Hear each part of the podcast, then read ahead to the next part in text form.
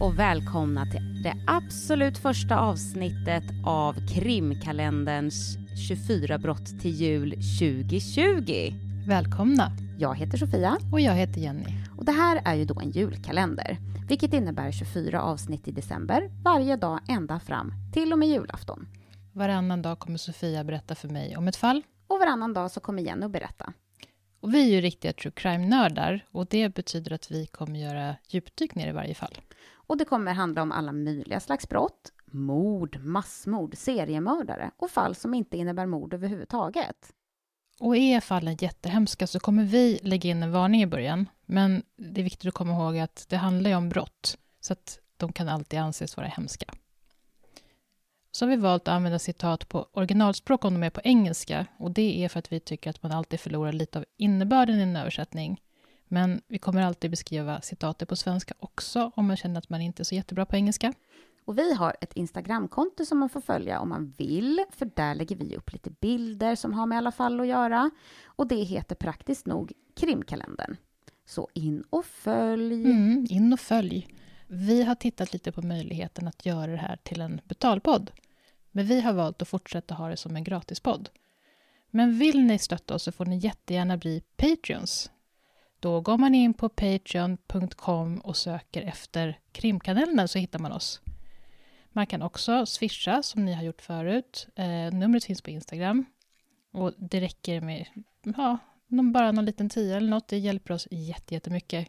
Eh, så tack så jättemycket för er som har swishat och gjort den här julkalendern möjlig. Verkligen. Men nu är det Jennys tur att berätta om ett fall för mig och er. Ja, det är det. Du, var spännande. Ja. Som alltid. Och det tycker jag också. Mm. eh, även om jag vet precis vad det handlar om. Är du redo? Mycket. Det var kväll den trettionde mars nittonhundrafemtio.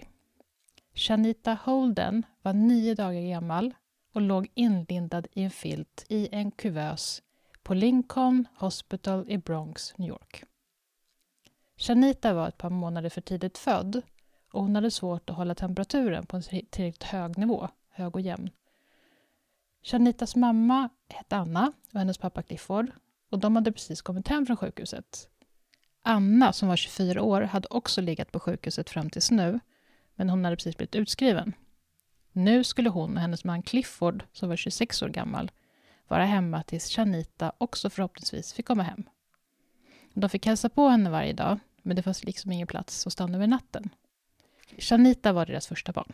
Den lilla familjen bodde i den mest slitna delen av Bronx. Lägenheten var förvisso stor, sex rum, men skicket var under all rimlig standard. Särskilt om man hade barn. Det droppade från taket och alla rör i badrummet läckte. Till och med avloppsröret.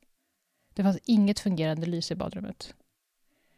I väggarna i vardagsrummet och i sovrummen fanns hål där möss sprang in och ut. Och Anna och Clifford hade försökt täcka igen de här hålen, men det verkar som att mössen alltid tog sig igenom vad de än täckte med. Tapeterna på de fuktskadade väggarna hade lossnat på flera ställen. Och det gick inte att duscha. Så när Anna ville duscha under graviditeten så var hon tvungen att gå till en, eh, en vän. Mm. Och deras hyresvärd hade blivit anmäld flera gånger, men alltid klarat sig undan med olika ursäkter. Och Anna och Clifford orkade egentligen inte kämpa med det här just nu, även om det var just nu de behövde en förändring som bäst. En för tidigt född baby skulle inte må bra i den här fuktiga, unkna och smutsiga miljön. Trots att de städade konstant kryllade det säkert av massor av olika bakterier.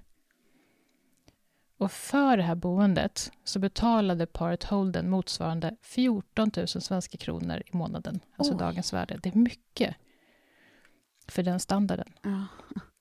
Men New York är ju New York. Ja, det är svårt att jämföra. Ja, det är ju det. Men eh, de hade i alla fall flyttat till New York ganska nyligen från North Carolina i jakt på ett bättre liv. De vill bland annat komma undan rasismen de fick utstå i North Carolina. Och de ville också ha bättre möjlighet att få bra jobb. Mm. Och det här trodde de att de kunde uppnå i New York. Och båda två hade faktiskt lyckats få jobb ganska direkt. Det var förvisso låglönejobb där de inte såg liksom en, någon framtid. Men just nu funkade det. Och de gnetade och sparade och de hade råd med att låta Clifford utbilda sig till tv-apparatsreparatör. Och det var någonting som de trodde skulle bli ett framtidsyrke nu när televisionen var på frammarsch. Just det. Och det lät ju ganska smart, kan jag tycka. Det har de antagligen rätt i. Ja. Mm. Men när utbildningen och den oskäliga hyran, eventuellt oskäliga hyran, var betald, då var det inte mycket pengar kvar till mat och andra nödvändigheter. Men när Clifford var färdigutbildad så skulle förmodligen allting bli mycket bättre. Chanita hade blivit född på ett annat sjukhus, på City Hospital på Roosevelt Island. Förlossningen hade varit svår och lång och alldeles, alldeles för tidig. Både Anna och Clifford hade chockat insett att förlossningen var på gång när Annas vatten hade gått mitt under middagen en kväll. Efter födseln hade de snabbt blivit flyttade till Lincoln Hospital. För det här City Hospital hade liksom inga kuvöser för nyfödda. Nej. Det var inte så vanligt då att barn som var födda två månader för tidigt klarade sig överhuvudtaget. Så att hon behövde en kuvös och hon vart flyttad då, och även, även Anna. När hon föddes så vägde hon bara ett komma två kilo. Och det är betydligt mindre än hälften av vad en nyfödd normalt sett väger i genomsnitt. Lilla plutten. Ja. Anna och Clifford satt på varsin stol framför varandra vid matbordet. De hade gjort i ordning varsin kopp kaffe direkt de hade kommit innanför dörren med Annas packning. Det här var alltså dagen som hon fick komma hem. Men båda var rastlösa. Det kändes konstigt att vara så långt borta från sin dotter. I synnerhet för Anna som hade varit där varje dag. De bestämde sig för att åka tillbaka direkt. Och passa på nu när det var besökstid fram till halv sju. Alltså fram till arton trettio. De åkte dit. Och när de väl var hemma igen så kände de sig lite lugnare. Så visst hade väl Chanita sett lite piggare ut än tidigare under dagen. Mm. Och visst hade de väl öppnat ögonen lite och tittat på dem. Och där, då var det som... Ja, både för att det var lite mer så förr i tiden, men också för, liksom rent, för att inte smitt, få några smittor och sånt. Så de fick inte träffa henne. De hade träffat henne två gånger. Alltså hållit i henne. Ja. Utan det var att en sköterska höll liksom upp henne vid, bakom en glasruta. Just det. De fick titta mm. på sin dotter men inte röra. Liksom. Annas hjärta värkte, men hon visste att deras dotter var den bästa händer. Om några kunde få deras dotter att överleva var de underbara sköterskorna och läkarna på Lincoln Hospital. En timme efter besökstidens slut, nitton trettio, var det dags för en kontroll av bebisarna som låg inlagda på sjukhusets prenatalavdelning. Den sjuksköterska som gjorde kollen tittade på de fem inlagda bebisarna med värme. De små liven fick hennes hjärta att knipa åt. Hon visste att alla fem skulle troligen inte överleva om man följde statistiken. Men hon hoppades och hoppades. Med en sista blick över axeln gick hon ut i rummet och drog försiktigt igen dörren efter sig. Hon gick in till sina kollegor för att lämna över till nattskiftet. Bara minuter senare stod en annan kvinna i dörröppningen. Hon var klädd i en grön ullkappa och en svart blus och en röd kjol. Kvinnan stod helt stilla innan hon med några få steg var framme vid Chanitas kuvös. Hon böjde sig ner och tog försiktigt upp Chanita. Hon öppnade sin gröna kappa och höll Chanita tätt mot sitt bröst. Hon tillät sig att stå still och andas i ett par ögonblick. Hon kände Chanitas kropp mot sin. Sen svepte kvinnan den gröna kappan runt sin och Chanitas kroppar och skyndade ut ur rummet.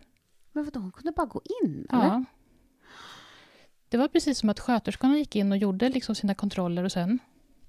Så gick de ut ett tag. Så det satt inte någon där hela tiden. Nej, men, och, och dörrarna stod bara öppna liksom. Ja.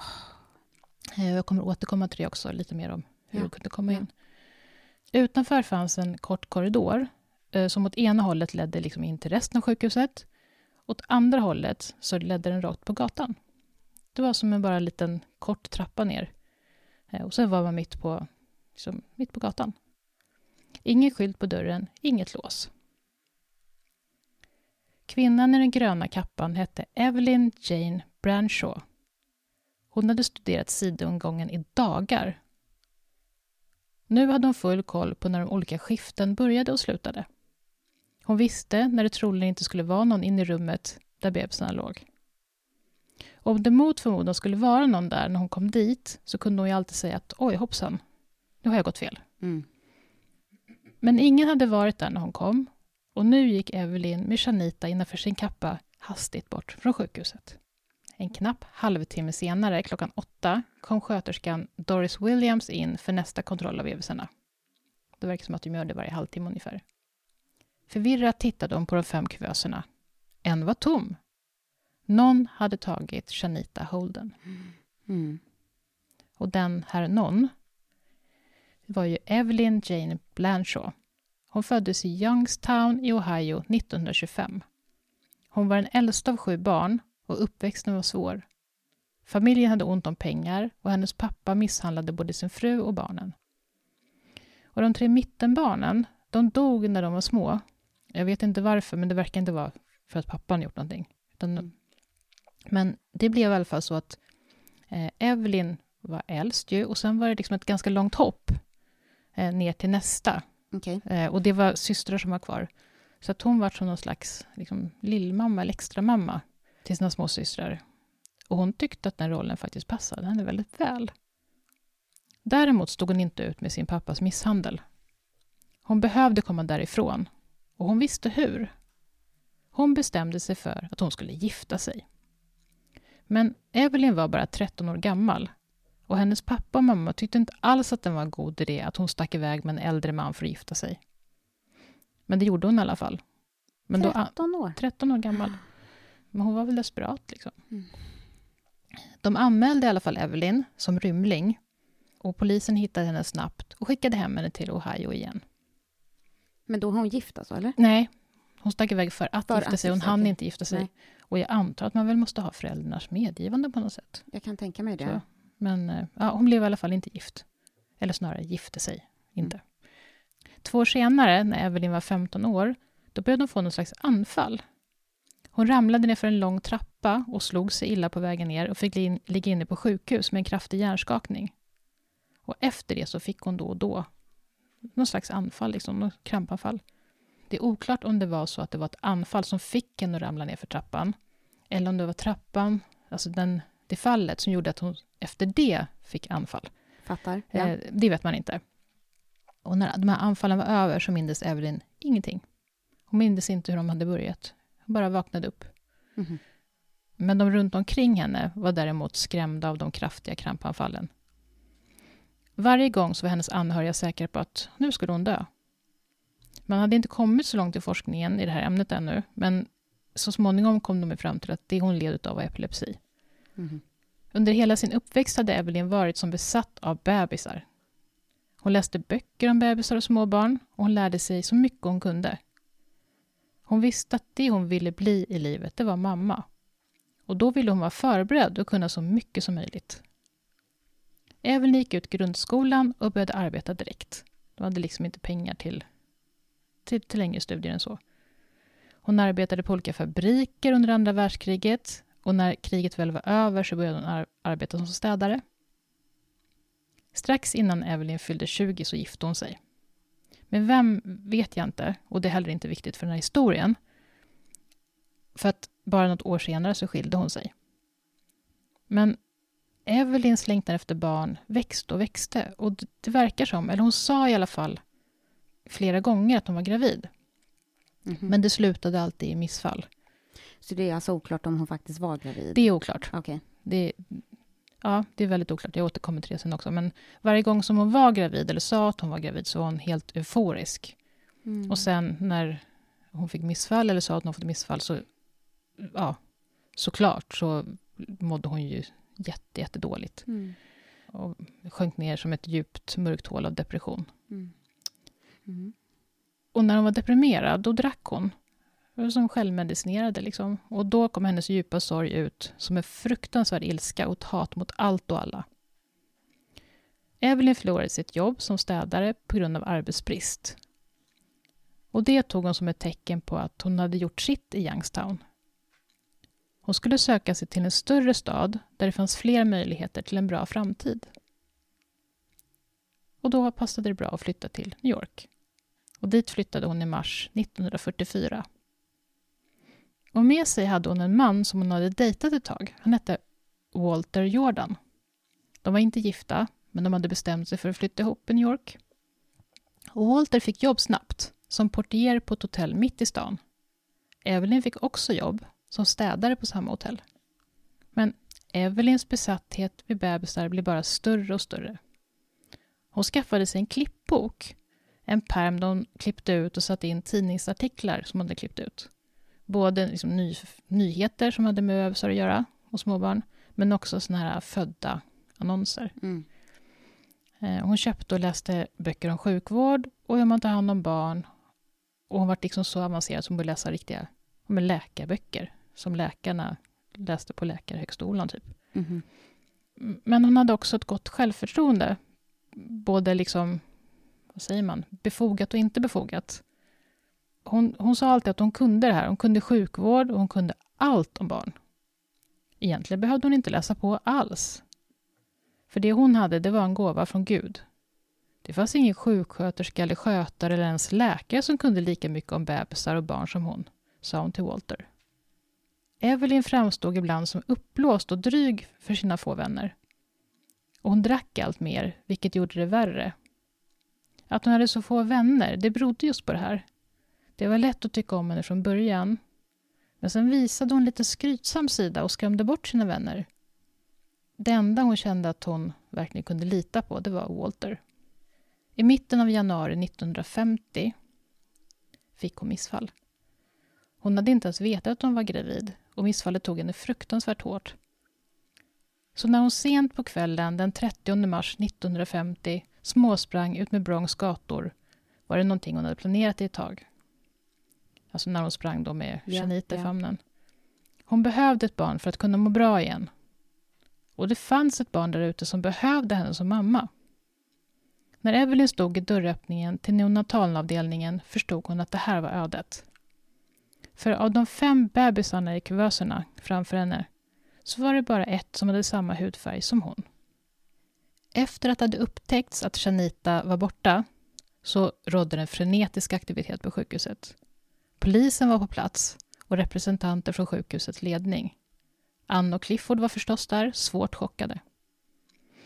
Det var inte bara det fruktansvärda med att deras barn var försvunnet.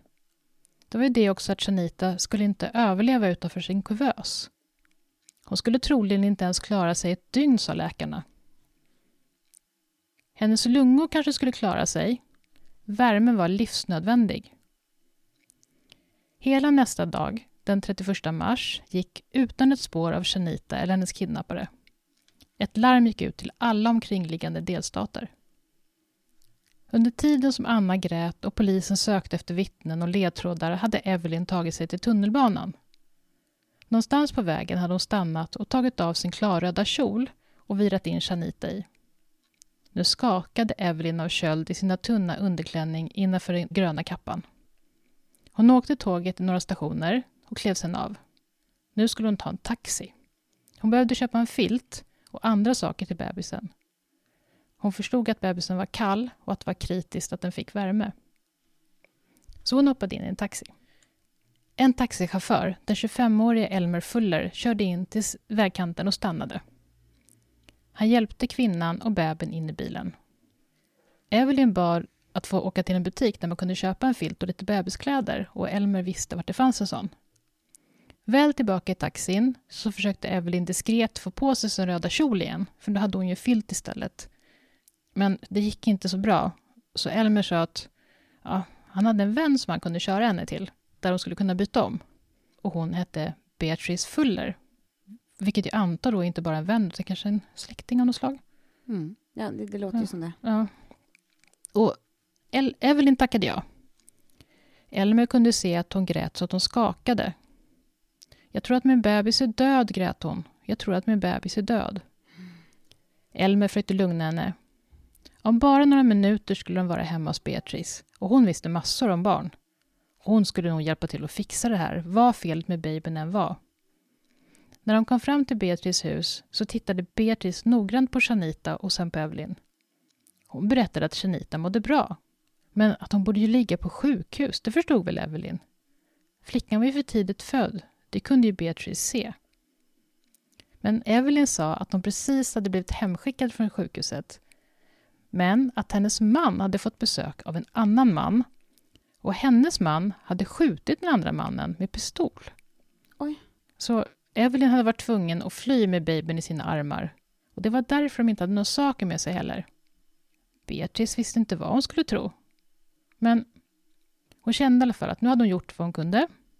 Hon hade rekommenderat att hon skulle åka till sjukhus, men det ville Evelyn inte. Så hon vinkade till Elmer och Evelyn när de återigen satte sig i taxin och for iväg.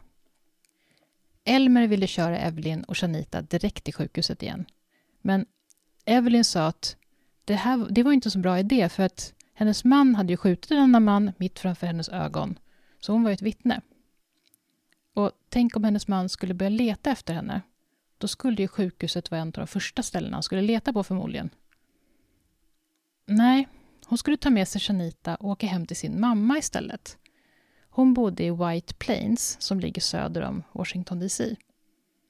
Det fanns ju sjukhus där uppe också.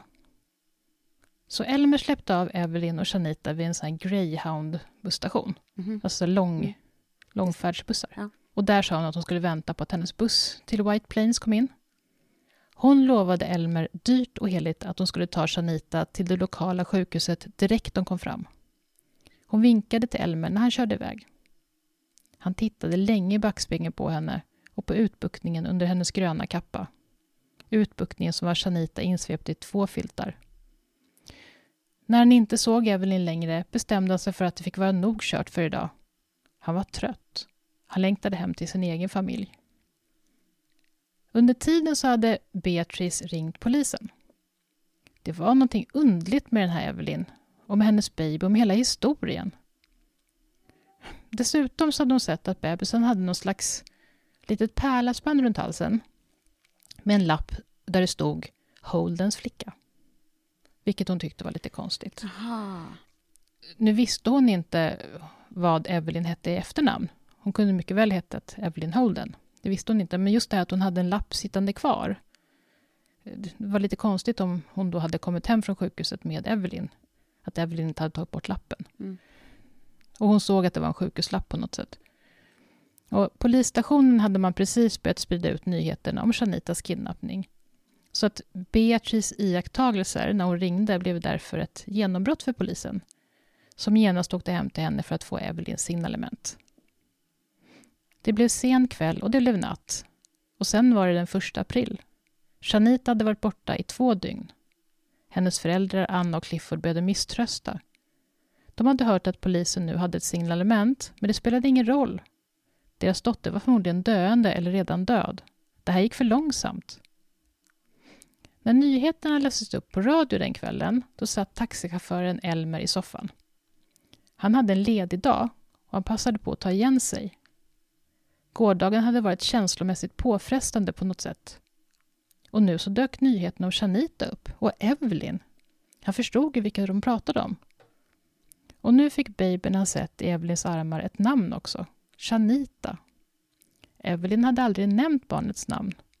Och nu förstod han att det nog hade berott på att hon inte visste vad hon hette. Det var uppenbart att det var rätt person han hade träffat. Signalementet med den gröna kappan och den röda kjolen var allt för ovanlig för att kunna vara någon annan. Men det kom väl från Beatrice då? Precis. Det kom från Beatrice. Ja.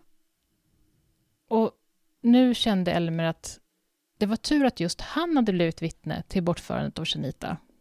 Han hade nämligen specialkunskaper. Han var inte bara taxichaufför. För många år sedan hade Elmer velat bli polis. Men han hade blivit sjuk och varit ganska svårt sjuk länge. Så han hade aldrig kunnat göra de här proven för att bli polis.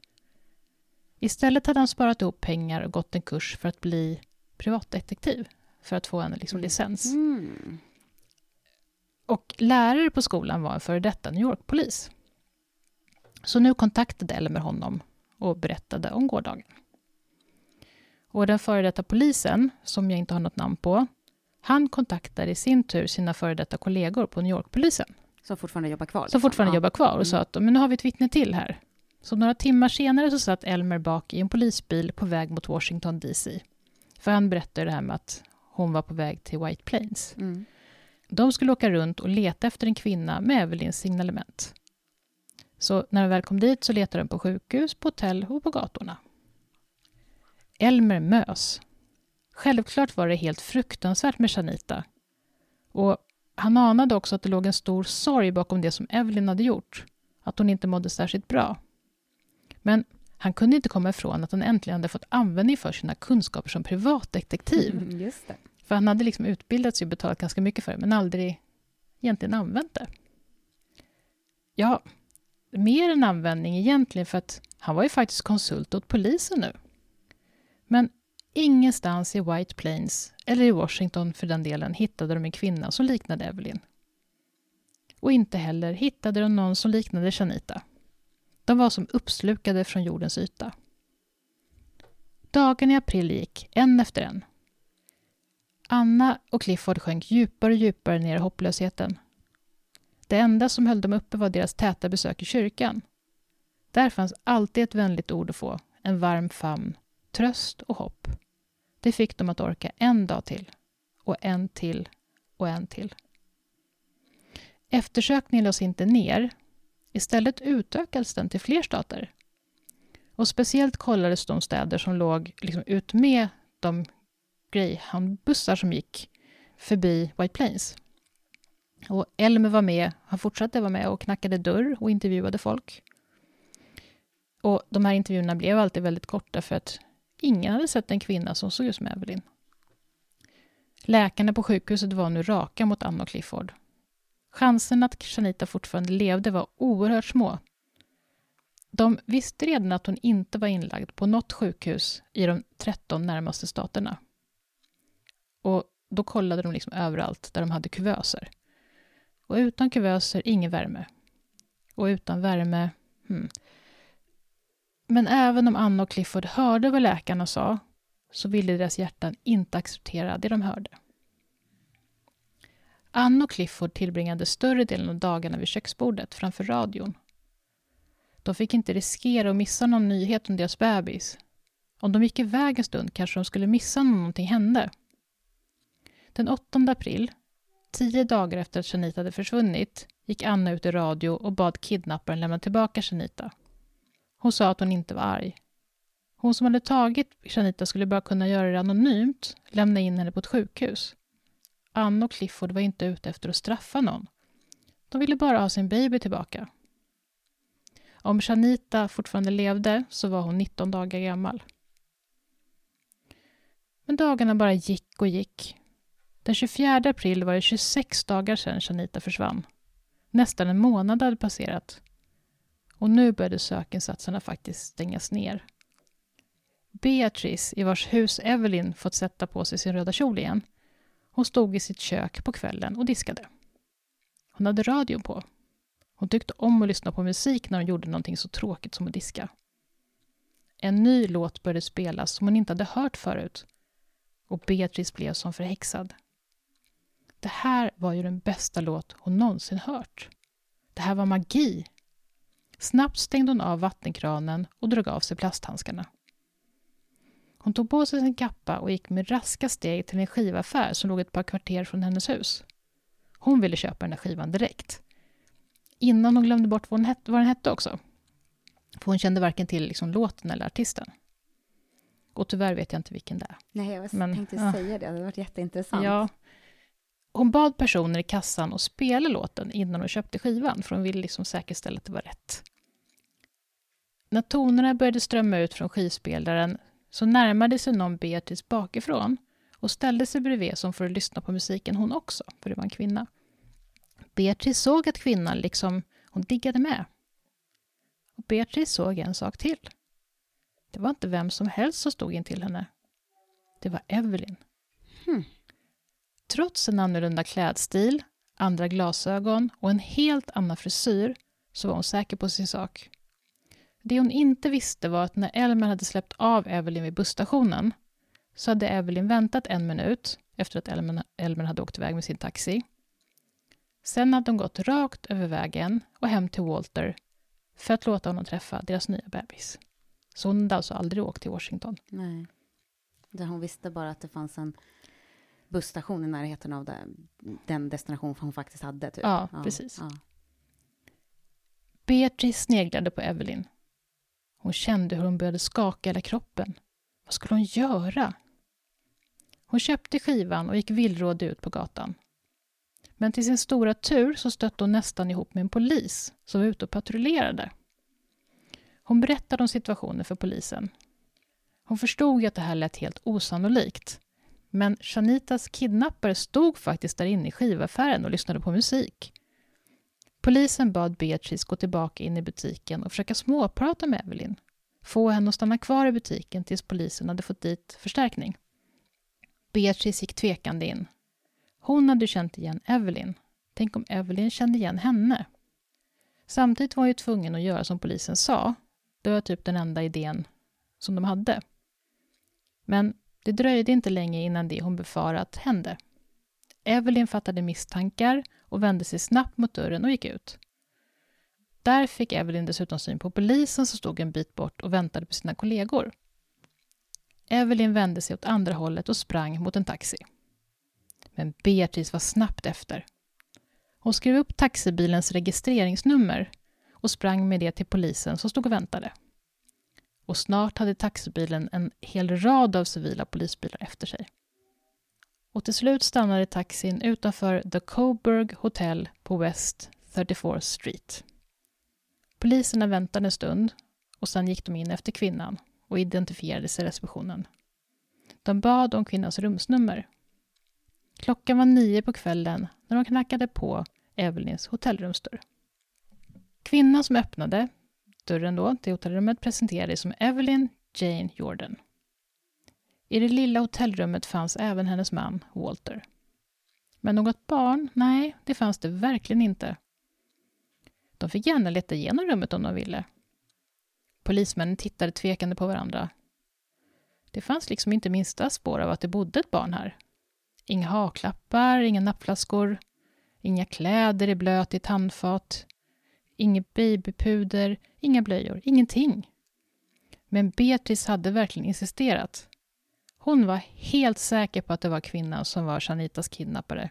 Hon var hundra tio procent säker, sa hon. Så poliserna satte sig ner och började prata med Evelyn så försiktigt och mjukt de kunde. Det var något desperat i kvinnans blick. Det var någonting som inte stämde här. Och efter en stund så bröt Evelyn ihop. Jo, ja, det fanns faktiskt ett barn här. Men det var deras barn, hennes och Walters, inte någon annans. Okej, sa poliserna.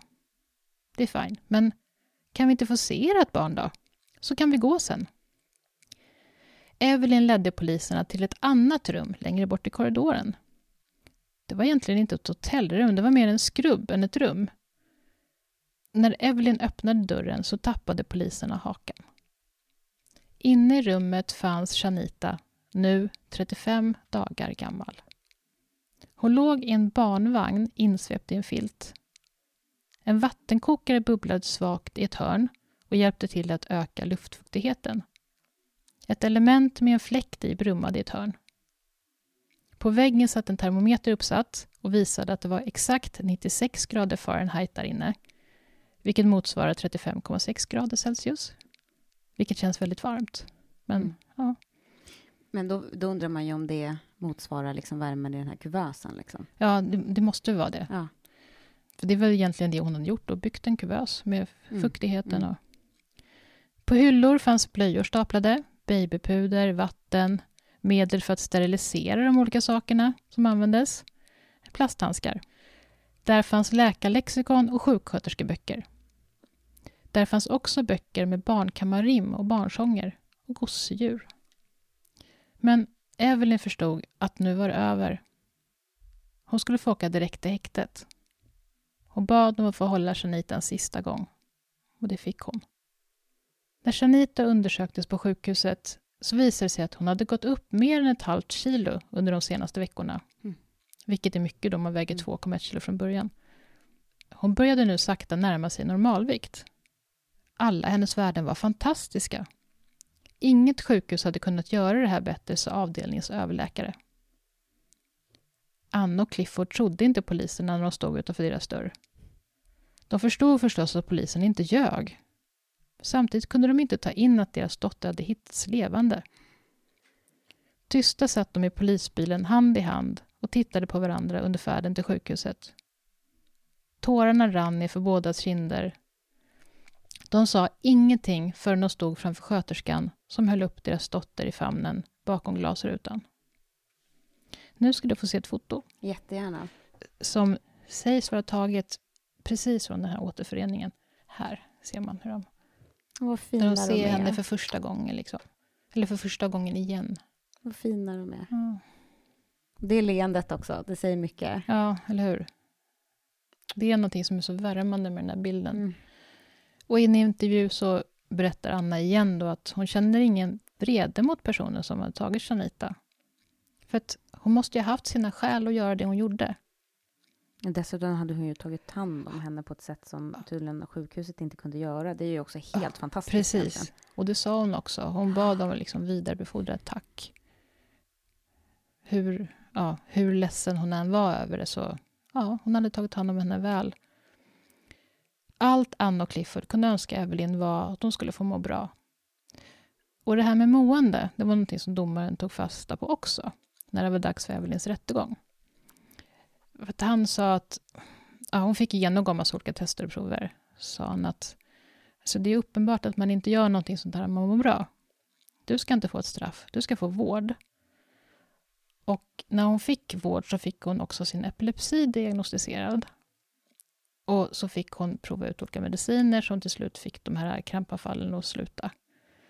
Hon fick också diagnosen att hon var mandepressiv, vilket nu heter bipolär.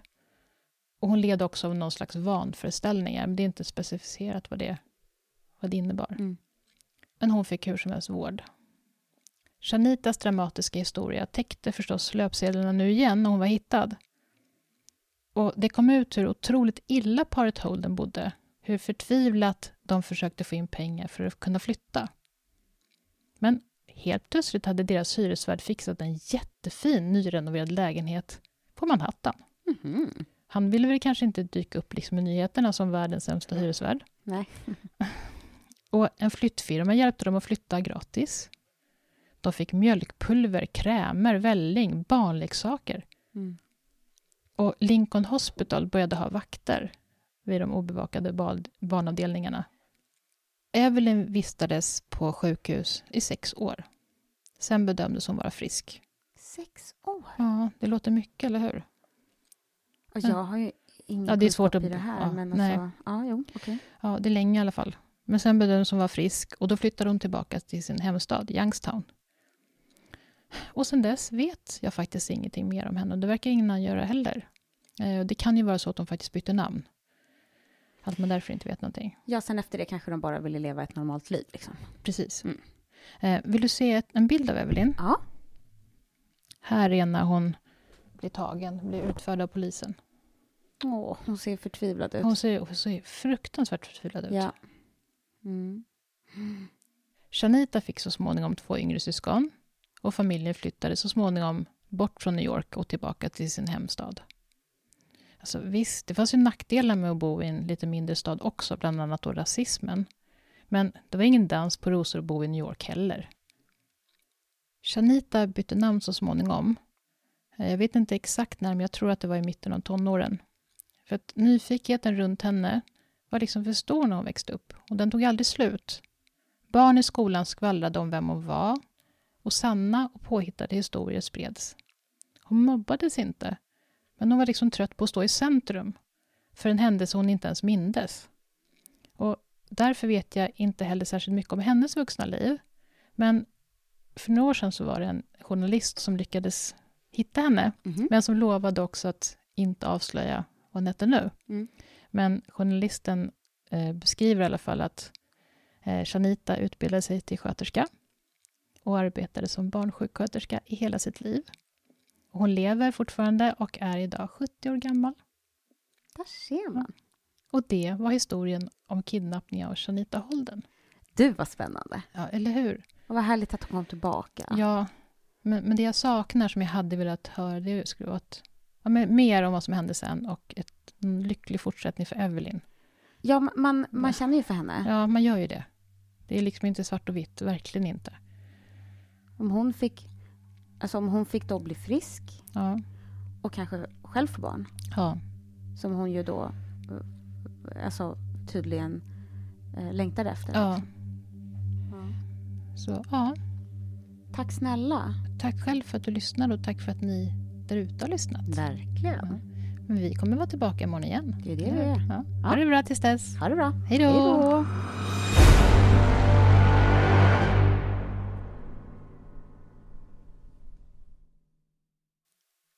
Chanita, hon bytte namn så småningom. Oj. Nej, oj. Jag sa, vänta. Vad tog du vägen? Mitt, mitt manus.